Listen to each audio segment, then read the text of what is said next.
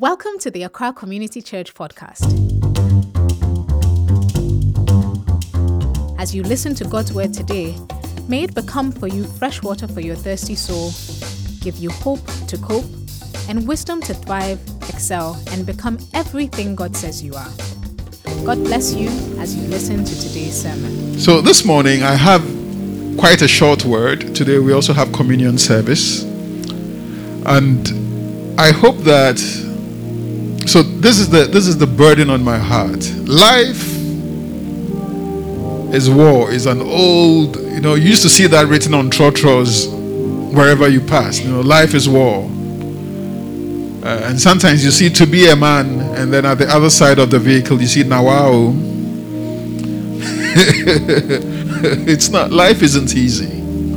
And because the things we fight against are so many, it can be quite frustrating when you sometimes discover that quite a number of our most serious battles are self generated and quite unnecessary. You know, so in, in the military, they call that friendly fire when, for some reason, whether by accident or by mischief, or somebody losing their temper, or somebody going bonkers, they turn their weapons against their own side. And quite a lot of soldiers die in battle from friendly fire. And we live in a time when a lot of Christian homes are under fire. So the people who are supposed to stand side by side and face the enemy out there have turned each other into their own enemy. And the Bible says if a kingdom is divided against itself, it cannot stand. It's impossible that a kingdom that is divided against itself can stand. So this is not about praying and fasting. it is it is not about that's why when Jesus was about to leave in John 14 uh, sorry, sorry John chapter 17 when he was praying for the church he said father I pray that they may be united Amen. It is true for the church and it is true for every Christian home. But today I came specifically to speak to Christian men because we are around the season of Father's Day and we live in a time when masculinity, as scripture teaches, is not something we talk about very often. So today I want to give a short word called lead, lead like a man, lead like Christ. Lead like a man, lead like Christ. The buzzword in a lot of woke circles is patriarchy. we live in a time when everybody will tell you, including myself sometimes, in certain scenarios, that all the problems in the world are caused by men.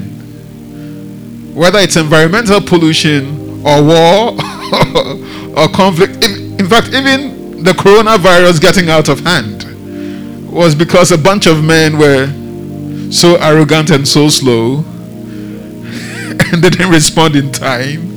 And now millions have died from this pandemic.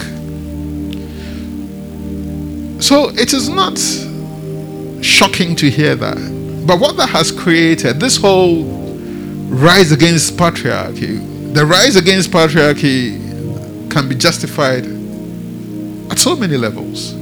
And in many ways, I agree. But what it has also created is this. I remember hearing somebody say the latest swear word is submit.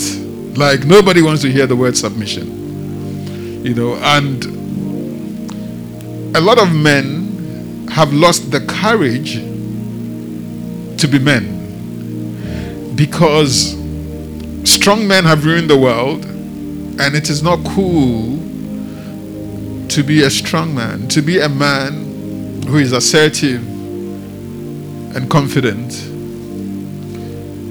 And that can be a problem also. You know, any the world, anything, any anytime anything goes out of balance, there's a problem. So excessive masculinity, toxic masculinity is a problem. But a world run by emasculated men is also a problem. And where do we find the balance? So lead like a man, lead like Christ. In Genesis chapter 3, verse 6, this is the early accounts of humankind according to the Bible. In Genesis chapter 3, the first man and his wife were living a very beautiful life. Everything was perfect. They had no bills to pay. They had no mortgage issues. They had no welfare issues. there was no pandemic. And then they got a visitor. A talking serpent appears and decides to speak to the woman. And by chapter 3, verse 6, the Bible says the woman was convinced and she saw that the tree was beautiful and its fruit looked delicious. And she wanted the wisdom it would give her.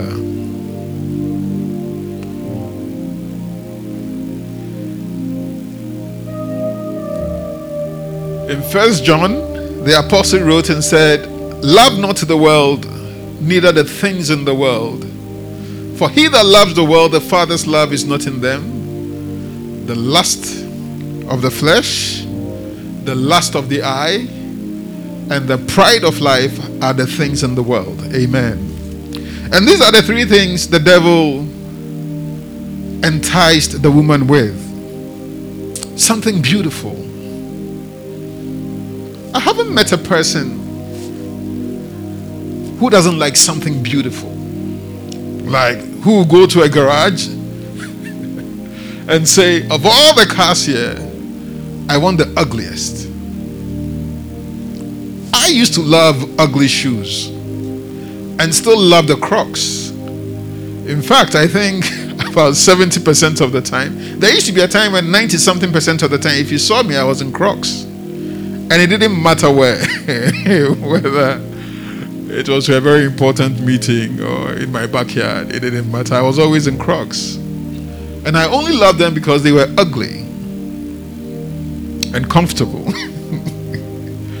but most people are not like that. Most people love what is beautiful. And they love what is delicious. You know, I mean, this is why we have all these uh, uh, chef channels and cooking these things and all these programs. We all love what is what is delicious. You know, after service, we're going to be selective where we eat, and normally we look out for what is delicious but also affordable. So there are places you avoid when you're broke, but delicious is always important. You never go to a place where the food was really bad a second time. And then she wanted the wisdom that the devil said it will give her. Everybody likes wisdom. Everybody likes to be wise. There's nothing wrong with that, you know. So really, there's nothing wrong with these things. The only problem was the woman was enticed to look for what is beautiful and what is delicious and what promises her wisdom in the wrong place. This could have been the man. This is not a gender problem. You know, all the men I know are also attracted to wisdom. Some of you, after all these years, are still writing exams and in school and acquiring further education. There's nothing wrong with that. And we all like what's beautiful. In fact, some of men, some of us men show off our wives, and once they start looking differently from how we met them, we start complaining. For some of us, so for some of us yet, uh, oh, you're losing too much weight. Everybody will think I can't take care of you. And for other men, it's like, you know, you know, I renewed your gym subscription, right?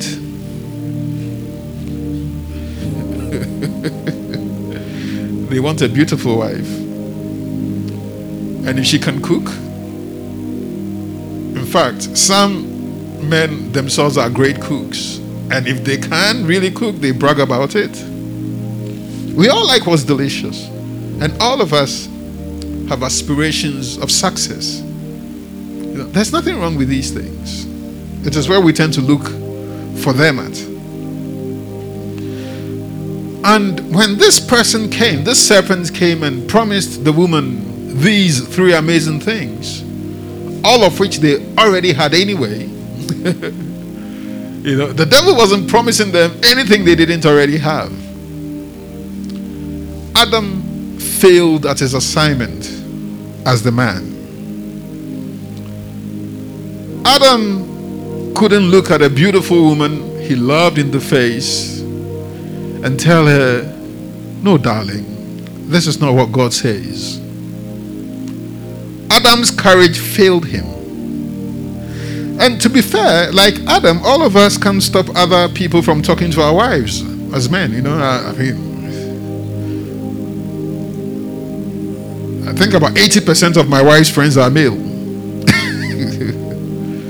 you know, some even call her wife and girlfriend.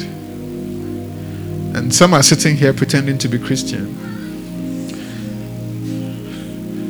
I can't I can't stop them from talking to my wife. You know, you, you, you can't do that. I mean, really, like you shouldn't you shouldn't try stopping other people from talking to your wife. You can't always control who has your wife's attention. Today I'm speaking to men. You, you can't, you know. There's some new soap opera and she likes it, you know, and you don't like it, but, but that's what she likes. And so you respect that, you know, like you will never watch it even if they paid you a million dollars. But she likes it. that's Desiderata, whatever it's called, you know, and then you see Indians and then there's a Twi voiceover.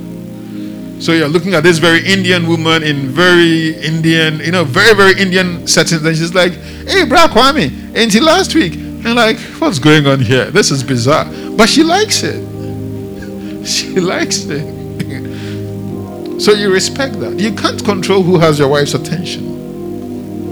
But the one thing God demands from the Christian man is that he will be like Christ.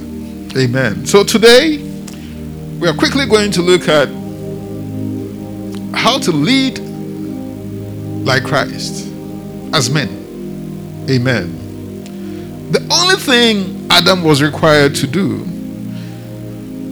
was to speak the truth, stand by the truth, and defend the truth in spite of. Amen. This is this is his calling. He was the original recipient of the divine instruction. And when she brought him the apple, he knew where it was coming from. The Bible says he was actually there when the devil was talking to the woman. But sometimes we are so much in love we bend. You know, sometimes the money is so good, we bend. And I want to say this morning that Adam's main failing was his courage. Courage. Maya Angelou said courage is the most important of all the virtues. Because without courage, you cannot practice any other virtue consistently. You can practice any virtue erratically, but nothing consistently without courage. The call to the man is a call to courage because there'll be many, many times when your calling will be questioned. You know, there'll be better, better promising jobs, like in the garden, like when the devil showed up promising them better. But actually, it was much worse than what they already had. You know, and your wife will say, no, no, this job really, and, and deep down, your deepest conviction, where you are, you believe is where God wants you to be. How do you stand by that courageously? How do you do that? Too many times when we talk about the Christian man, whether as leader in his home, as husband, as father, as leader in church or at work, we tend to think, I mean, we don't say it, but we tend to think the call of the man I think uh, this this thing is distracting me. There's enough distance. COVID protocols. The experts are here. We tend to think the call of the man is to dominate his family. And we'll quote scriptures like God, God said, I know my servant Abraham that he will command his household after me. But that's not our calling. Our calling is not to rule our homes like warlords or, you know, that, that's not the calling. The calling is to lead as Christ led. Amen. And the question is, how did Christ lead? In Philippians chapter 2, verse 6 to 11, the Bible says, Though Christ was God, he did not think of equality with God as something to cling to. Instead, he gave up his divine privileges. He took the humble position of a slave and was born as a human being. When he appeared in human form, he humbled himself in obedience to God and died a criminal's death on a cross. Therefore, because of that level of humility, verse 9 says, Therefore, God elevated him to the place of highest honor and gave him the name above all other names, that at the name of Jesus every knee should bow in heaven and on earth and under the earth, and every tongue declare that Jesus Christ is Lord to the glory of God the Father. Amen. The Bible is telling us that Jesus Christ's humility, his vulnerability, his honesty are the reasons for his elevation. Amen. So, when people, I mean, I don't like watching movies from Hollywood with fathers in there because the typical Hollywood dad nowadays looks like a buffoon. You know, he, he doesn't seem to know, especially in the comedies, you know, he doesn't seem to know what he's about. And that is also very different from the kind of dad some of us had in Africa who had very special seats in the house that nobody else could sit on. It was like a shrine, you know. They have this seat nobody can sit on and uh, had their own utensils nobody else can touch, had their own plates and they were worshipped. You know, and the impression you get is the man is to be worshipped. The man of the house is next to God. And yet, in this example of masculinity that Christ models for us, he says, No, I am the one whose name is Emmanuel. I am the God who, in spite of my godness, is so humble I squeezed myself into clay to be born and to live among you. I am the humble God. And if you want to learn to be a man, you must follow my humility, follow my example. And this, he took his time and modeled and demonstrated to his disciples. Many of us Christian men think the wife is to be ordered around. You can't do this. You don't have my permission to. You know. When I say one, you say thousand. Of course, she's a woman. Women have special ability to say thousand. There's nothing wrong with that.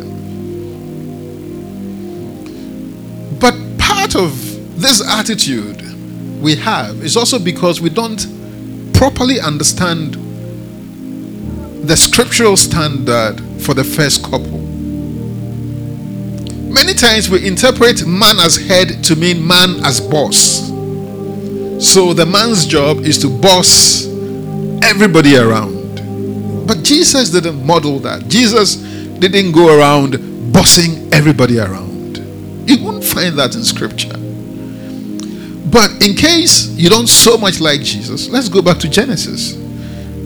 Back to chapter 1. The creation account, God creating humankind and telling you why, his purpose for creating humankind. So, verse 26 to 28 says, Then God said, Let us make human beings in our image to be like us.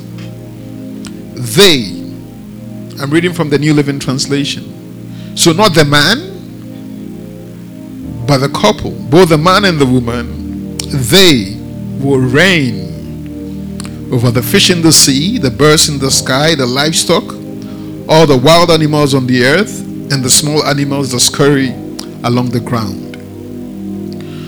27. So God created human beings in his own image. In the image of God, he created them. And in case we may make the mistake of still insisting it is just a man, he says, no. Male and female, he created them. Then God blessed both of them and said, Be fruitful and multiply, fill the earth and govern it. Both the man and the woman, both the male and the female, are to govern it. Amen. Reign over the fish in the sea, the birds in the sky, all the animals that scurry along the ground. Then God said, Look, I have given you every seed bearing plant throughout the earth, and all the fruit trees for your food, and I have given every green plant as food for all the wild animals, the birds in the sky, and the small animals that scurry along the ground. Everything that has life. And that is what happened. Then God looked over all he had made, and he saw that it was very good. Amen. So, this concept in our traditions and our cultures, in most cultures around the world, where we think the man is the only one with brain, he is the only one who can see and can think. So he only barks instructions at his wife and children. It's actually not scriptural. In fact, the scripture says no, he created them male and female, and he, he called both of them to leadership. That is why when churches argue whether women can be pastors or women can lead, I, I laugh. In fact, all the countries doing so well now in the world, like really, really doing well, are led by women. And some by very young women. you know, but that shouldn't surprise us because the scriptures tell us that He created them male and female, and both of them were given capacity to lead. In other words, both of them were given capacity to think. Now, this is what happens when a man is authoritarian. You perform at 50% the capacity God has blessed you with. This is important. I have a lot of friends who are married, and I can tell you, if just off my head, in about 80% of the relationships, the women are smarter. Like we went to school together, and they were better at, at, at school. I mean, they were better. They are smart. it is not they say, I say. If you like, I'll bring names. And if you challenge me, I'll go back to the schools we went to and pull up terminal results. They were smarter. Maybe this is why men tend to insist on submit, submit. because we know we can't compete. so we have to enforce. But this is the beautiful thing. If I'm riding a bicycle and God brings along somebody who has a motorbike, why do I feel that as a man I insist she gets off the motorbike and joins me on the bicycle? Because I am the head. And a lot of women, because they've also been wired and programmed to submit, you know, He's your Lord and your Master. If, uh, Sarah called her husband Lord, you know that. She would also get off her motorbike and join you on a bicycle. But then what happens is that you, your wife, your children, your descendants after you move at the pace of a bicycle. When God, in His wisdom, in the creation story, looked at the man and said, he can do better if I send him the right kind of help. So I'm sending him somebody with a motorbike. So God blessed you and actually brought along somebody who had a plane. So your family could move at the speed of a plane. But you know, the tribe I come from, a woman, you know, so even when you are going out and you're broke, she puts money in your wallet so you'll be seen as the man paying. And I'm like, To prove what? What's the point? What's the point?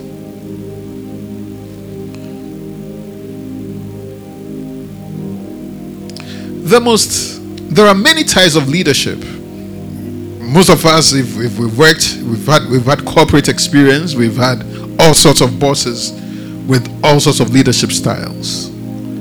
But the most effective type of leadership is what Christ models for us. And it is called servant leadership.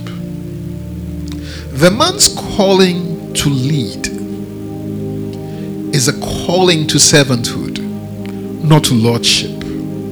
Amen. This is extremely important. In fact, if the the family was a house, the man is the foundation. I have never had anybody come to our home and go like, "Wow, you have a very beautiful foundation." It's never happened. In fact, we do have a beautiful foundation, I think. It is full of soil and rocks and iron rods. And it's a box sitting down there. it's not attractive. If the Christian home was a house. The man is not the roof, he's the foundation. And the foundation determines how high the building can go. But most of the time, nobody sees it.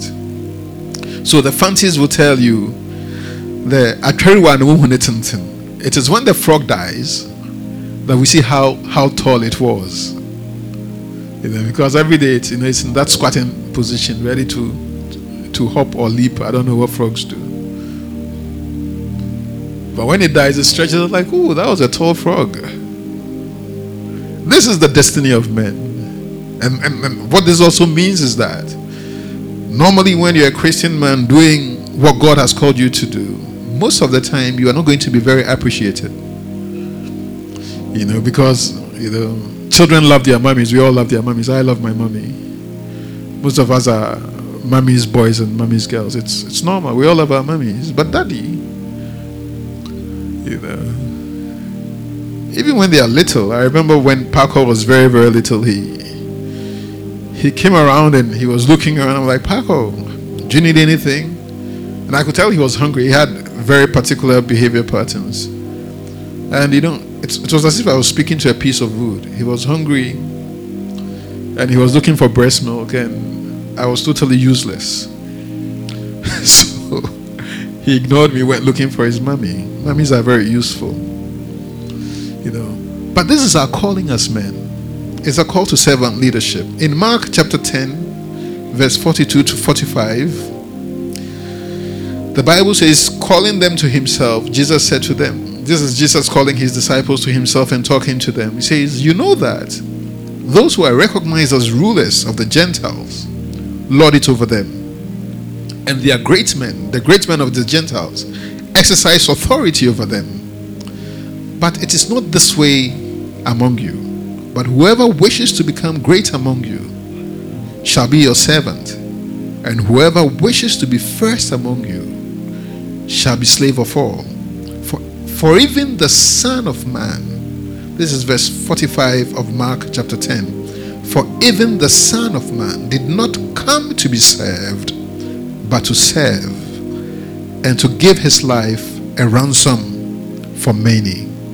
Amen. Christ Jesus our Lord. This morning we drove from far. Some of us wanted to keep sleeping, but because we love Jesus so much, we came. Christ earned our worship through his sacrifice through his service. And if we, as his followers, and specifically we as men who follow him, want respect, it is going to be the same way. We'd have to pay the same price. We'd have to pay the price of serving. Amen. So I want to challenge you that it is not the coolest thing, it is not what we were taught it isn't how we were brought up. But Jesus will always be our example. And if you follow him, you'll end up with a home that beautifully, beautifully reflects reflects Christ. You may look stupid to some people. What kind of man is this? Hey. But this is what he teaches. He's the one who washed the disciples' feet. As the husband, are you the feet washer in the home? Jesus actively, actively served his disciples. Actively. And he continues to serve us. He has a throne, a very beautiful throne, but the Bible says he stands at the right hand side of the Father, interceding constantly on our behalf. He's not sitting on his throne, he's standing on our behalf. He's standing there, interceding for you and me. He is still serving. Amen. So, so this is our calling.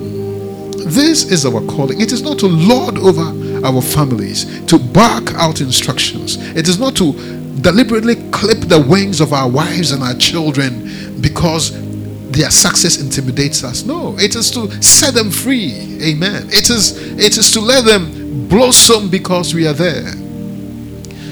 When you read the Genesis account and you read, and the Lord blessed them, the word in, in, in, the in the Hebrew, the expression he blessed them means that he gave them the capacity to maximize their full potential. Amen. That is why all of us must strive to die empty. That we come to this place where we we fulfill our full assignment. You know, Jesus was very sure what his purpose was. Isaiah 61 prophesied it that the Spirit of the Lord is upon me. He has anointed me to set captives free, heal the brokenhearted. You know, and then he, in Luke chapter 4, he enters the temple, picks the picks the scroll of uh, the prophet Isaiah, and go straight to it. I said, This is my mission. You know, too many men don't even know their purpose because they are confused, they are unsure. And yet, because God knew that you are not perfect, you will struggle sometimes with decisions, sometimes you feel insecure, sometimes life will give you a beating. He sent you a helpmate. Amen. He sent you a helper. The word for the wife, the description of the wife in that scripture is the same description for the Holy Spirit when Jesus said, I will send for you the comforter, the paracletus. It is the same role. Somebody who comes alongside you and equips you, strengthens you, helps you do much better, helps you go much further, helps you rise much faster than you could have done on your own. And that person, anybody who can help you to that extent, is not a second class citizen. They are not somebody to order about and trample upon. They are somebody to be appreciated. And may Christ grant us the humility, the courage to be vulnerable when vulnerability is required, and the strength to always be honest, especially to the people who love us the most. Amen. Let's pray. Father, we thank you so much for your faithfulness. We thank you for your word. Thank you for your word. It's not an easy word because for some of us it goes against the culture and it goes against the upbringing and it goes it goes against our very wiring. But this morning you are encouraging us to be humble, to be vulnerable, and to be honest as men. To be humble especially when you bless us with a spouse. To lead our families with humility. And Jesus, may this model you give us become our reality through the strength the Holy Spirit gives us. Help your children, Lord. In Jesus' precious name, amen. Thank you for listening to today's sermon. If it blessed you, share it with a friend. For more information on how to fellowship with Accra Community Church, visit our website www.accrachurch.org. God bless you.